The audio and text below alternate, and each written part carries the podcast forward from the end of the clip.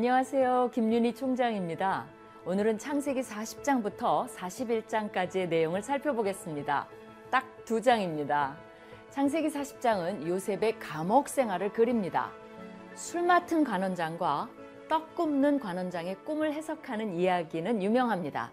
이 사건은 다음 사건으로 이어지는데 중요한 역할을 합니다. 41장에서 요셉은 꿈 해몽을 계기로 바로의 꿈을 해석하는 기회를 얻게 됩니다. 두 사람의 꿈을 해몽해 주었는데 그 이후 2년이 지납니다. 그리고 바로도 두 개의 꿈을 꾸게 됩니다. 두 사람, 2년, 두 개의 꿈 모두가 두 번씩 이루어집니다. 그 전의 꿈 해몽은 하나는 좋은 꿈이었고 다른 하나는 아주 불길한 꿈이었습니다. 바로의 두 개의 꿈도 마찬가지로 하나는 좋은 시절을 나타내고 하나는 불길한 시절을 나타냅니다. 아브라함과 비교해 보자면 아브라함은 선지자로 나왔지만 요셉은 명철 있고 지혜로운 자로 나옵니다. 아브라함은 환상 중의 미래의 사건을 보지만 요셉은 꿈을 해석함으로 미래의 사건을 분별하는 통찰력을 보입니다. 이 모든 것은 하나님의 영에 감동되었기에 가능한 것입니다. 이것을 계기로 요셉은 애굽 총리가 됩니다. 요셉은 극한 상황에서 죄를 멀리하고 하나님의 말씀에 순종합니다. 신실하고 자신의 주어진 일에 최선을 다합니다. 어려움 속에서도 하나님을 신뢰합니다. 어떤 사람은 요셉은 우리와는 너무나 거리가 먼 이상적인 사람이라고 말합니다. 그러나 오히려 성경은 그 정반대로 우리를 도전합니다. 청소년 시기에 노예로 팔려간 불운한 청년이 하나님과 동행함으로 많은 사람의 생명을 살리는 지위에까지 올라갔다면 우리도 요셉과 같이 하나님을 신뢰하고 동행한다면 동일한 하나님의 역사가 우리의 삶 속에서 드러날 수 있음을 오히려 가르쳐 줍니다. 요셉이 위대한 것이 아니라 하나님이 위대한 것입니다. 요셉의 위대한 점은 이러한 하나님을 의존했다는 것입니다. 우리의 위대함도 하나님을 의존하는 데서 와야 합니다. 요셉은 또한 오실 메시아의 그림자이기도 합니다. 요셉은 기근으로부터 많은 사람을 구했고 오실 메시아는 죄로부터 모든 인류를 구원하실 것입니다. 이런 것들을 염두에 두시고 창세기 40장부터 41장까지 함께 읽도록 하겠습니다. 제 40장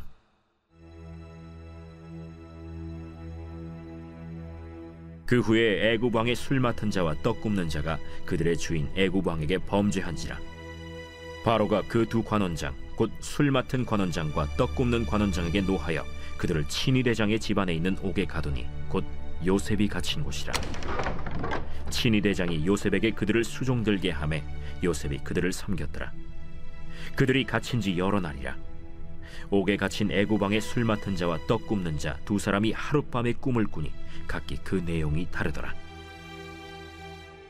아침에 요셉이 들어가 보니 그들에게 근심의 빛이 있는지라. 요셉이 그 주인의 집에 자기와 함께 갇힌 바로의 신하들에게 묻되 어찌하여 오늘 당신들의 얼굴에 근심의 빛이 있나이까? 우리가 꿈을 꾸었으나 이를 해석할 자가 없도다. 해석은 하나님께 있지 아니하니니까. 청하건대 내게 이르소서. 술 맡은 관원장이 그의 꿈을 요셉에게 말하여 이르되 내가 꿈에 보니 내 앞에 포도나무가 있는데 그 나무에 세 가지가 있고 싹이 나서 꽃이 피고 포도송이가 익었고 내 손에 바로의 잔이 있기로 내가 포도를 따서 그 즙을 바로의 잔에 짜서 그 잔을 바로의 손에 들여놓으라 그 해석이 이러하니 세 가지는 사흘이라. 지금부터 사흘 안에 바로가 당신의 머리를 들고 당신의 전직을 회복시키리니 당신이 그 전에 술 맡은 자가 되었을 때 하던 것 같이 바로의 잔을 그의 손에 드리게 되리이다. 당신이 잘 되시거든 나를 생각하고 내게 은혜를 베풀어서 내 사정을 바로에게 아뢰어 이 집에서 나를 건져 주소서. 나는 히브리 땅에서 끌려온 자요. 여기서도 옥에 갇힐 일은 행하지 아니하였나이다. 떡 굽는 관원장이 그 해석이 좋은 것을 보고 요셉에게 이르되 나도 꿈에 보니 흰떡 세 광주리가 내 머리에 있고 맨 윗광주리에 바로를 위하여 만든 각종 구운 음식이 있는데 새들이 내 머리의 광주리에서 그것을 먹더라. 그 해석은 이러하니 새 광주리는 사흘이라. 지금부터 사흘 안에 바로가 당신의 머리를 들고 당신을 나무에 달리니 새들이 당신의 고기를 뜯어 먹으리이다. 하더니 제 3일은 바로의 생일이라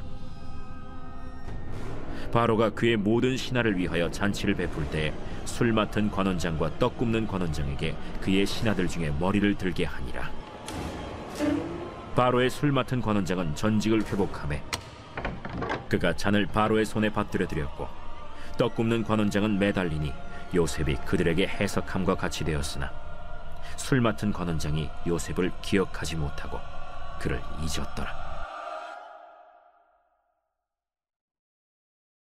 제 41장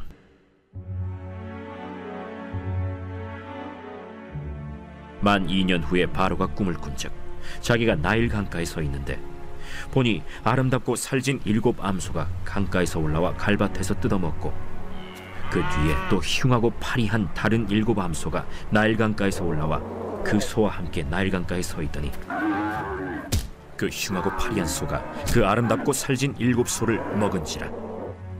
바로가 곧 깨었다가 다시 잠이 들어 꿈을 꾸니 한 줄기에 무성하고 충실한 일곱 이삭이 나오고 그 후에 또 가늘고 동풍에 마른 일곱 이삭이 나오더니 그 가는 일곱 이삭이 무성하고 충실한 일곱 이삭을 삼킨지라 바로가 깬즉 꿈이라 아침에 그의 마음이 번민하여 사람을 보내어 애굽의 점술가와 현인들을 모두 불러 그들에게 그의 꿈을 말하였으나 그것을 바로에게 해석하는 자가 없었더라.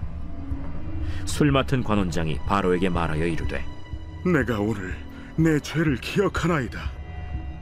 바로께서 종들에게 놓아사 나와 떡 굽는 관원장을 친위 대장의 집에 가두셨을 때 나와 그가 하룻밤에 꿈을 꾼즉 각기 뜻이 있는 꿈이라. 그곳에 친위 대장의 종된 히브리 청년이 우리와 함께 있기로 우리가 그에게 말하매 그가 우리의 꿈을 풀되 그 꿈대로 각 사람에게 해석하다니 그 해석한 대로 되어 나는 복직되고 그는 매달렸나이다. 이에 바로가 사람을 보내어 요셉을 부르매 그들이 급히 그를 옥에서 내놓은지라 요셉이 곧 수염을 깎고 그의 옷을 갈아입고 바로에게 들어가니 바로가 요셉에게 이르되 내가 한 꿈을 꾸었으나 그것을 해석하는 자가 없더니 들은즉 너는 꿈을 들으면 능히 푼다 하더라 요셉이 바로에게 대답하여 이르되 내가 아니라 하나님께서 바로에게 편안한 대답을 하시리이다. 내가 꿈에 나일 강가에 서서 보니 살지고 아름다운 일곱 암수가 나일 강가에 올라와 갈밭에서 뜯어먹고 그 뒤에 또 약하고 심히 흉하고 파리한 일곱 암수가 올라오니 그같이 흉한 것들은 애굽 땅에서 내가 아직 보지 못한 것이라. 그 파리하고 흉한 수가 처음에 일곱 살진 소를 먹었으며 먹었으나 먹은 듯하지 아니하고 여전히 흉하더라. 내가 곧 깨었다가 다시 꿈에 보니 한 줄기에 무성하고 충실한 일곱 이삭이 나오고 그 후에 또 가늘고 동풍에 마른 일곱 이삭이 나더니 그 가는 이삭이 좋은 일곱 이삭을 삼키더라. 내가 그 꿈을 점술가에게 말하였으나 그것을 내게 풀이해 주는 자가 없느니라. 요셉이 바로에게 아뢰되 바로의 꿈은 하나라. 하나님이 그가 하실 일을 바로에게 보이심이니이다. 일곱 좋은 암소는 일곱 해요. 일곱 좋은 이삭도 일곱 해니 그 꿈은 하나라. 그 후에 올라온 파리하고 흉한 일곱 소는 칠년이요. 동풍에 말라 속이 빈 일곱 이삭도 일곱 해 흉년이니 내가 바로에게 이르기를 하나님이 그가 하실 일을 바로에게 보이신다함이 이것이라. 온 애굽 땅에 일곱 해 큰 풍년이 있겠고 후에 일곱 해 흉년이 들므로 애굽 땅에 있던 풍년을 다 잊어버리게 되고 이 땅이 그 기근으로 망하리니 후에든 그 흉년이 너무 심함으로 이전 풍년을 이 땅에서 기억하지 못하게 되리이다. 바로께서 꿈을 두 번 겹쳐 꾸신 것은 하나님이 이 일을 정하셨음이라. 하나님이 속히 행하시리니 이제 바로께서는 명찰하고 지혜 있는 사람을 택하여 애굽 땅을 다스리게 하시고 바로께서는 또 이같이 행하사 나라 안에 감독관들을 두어 그 일곱 해 풍년에 애굽 땅의 5분의 1을 거두되 그들로 장차 올 풍년의 모든 곡물을 거두고 그 곡물을 바로의 손에 돌려 양식을 위하여 각 성읍에 쌓아두게 하소서. 이와 같이 그 곡물을 이 땅에 저장하여 애굽 땅에 임할 일곱 해 흉년에 대비하시면 땅이 이 흉년으로 말미암아 망하지 아니하리이다. 바로와 그의 모든 신하가 이 일을 좋게 여긴지라 바로가 그의 신하들에게 이르되 이와 같이 하나님의 영에 감동된 사람을 우리가 어찌 찾을 수 있으리요? 하나님이 이 모든 것을 내게 보이셨으니 너와 같이 명철하고 지혜 있는 자가 없도다. 너는 내 집을 다스리라. 내 백성이 다 내 명령에 복종하리니 내가 너보다 높은 것은 내 왕자뿐이니라. 내가 너를 애굽 온 땅의 총리가 되게 하노라. 하고 자기의 인장 반지를 빼어 요셉의 손에 끼우고 그에게 세마포 옷을 입히고 금 사슬을 목에 걸고 자기에게 있는 버금 수레에 그를 태우매 무리가 그의 앞에서 소리 지르기를 엎드리라! 바로가 그에게 애굽 전국을 총리로 다스리게 하였더라 나는 바로라. 애굽 온 땅에서 내 허락이 없이는 수족을 놀릴 자가 없으리라. 그가 요셉의 이름을 사브낫 바네아라 하고 또 온의 제사장 보디베라의 딸 아스낫을 그에게 주어 아내로 삼게 하니라. 요셉이 나가 애굽 온 땅을 순찰하니라. 요셉이 애굽 왕 바로 앞에 설 때에 30세라. 그가 바로 앞을 떠나 애굽 온 땅을 순찰하니 일곱 해 풍년에 토지 소출이 심히 많은지라. 요셉이 애굽 땅에 있는 그 7년 곡물을 거두어 각 성에 저장하되 각 성읍 주위의 밭의 곡물을 그 성읍 중에 쌓아두매 쌓아둔 곡식이 바다 모래같이 힘이 많아 세기를 그쳤으니 그 수가 한이 없음이었더라 흉년이 들기 전에 요셉에게 두 아들이 나되 곧 온의 제사장 보디베라의 딸 아스낫이 그에게서 낳은지라 요셉이 그의 장남의 이름을 문하세라 하였으니 하나님이 내게 내 모든 고난과 내 아버지의 온 집리를 잊어버리게 하셨다. 차남의 이름을 에브라임이라 하였으니 하나님이 나를 내가 수고한 땅에서 번성하게 하셨다. 애굽 땅에 일곱 해 풍년이 그치고 요셉의 말과 같이 일곱 해 흉년이 들기 시작하매 각국에는 기근이 있으나 애굽 온 땅에는 먹을 것이 있더니 애굽 온 땅이 굶주림에 백성이 바로에게 부르짖어 양식을 구하는지라 바로가 애굽 모든 백성에게 이르되 요셉에게 가서 그가 너희에게 이르는 대로 하라.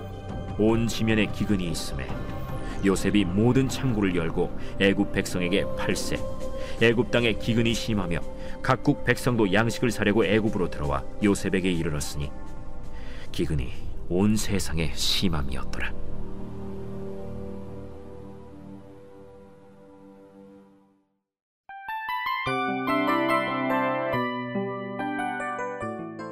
이 프로그램은 청취자 여러분의 소중한 후원으로 제작됩니다.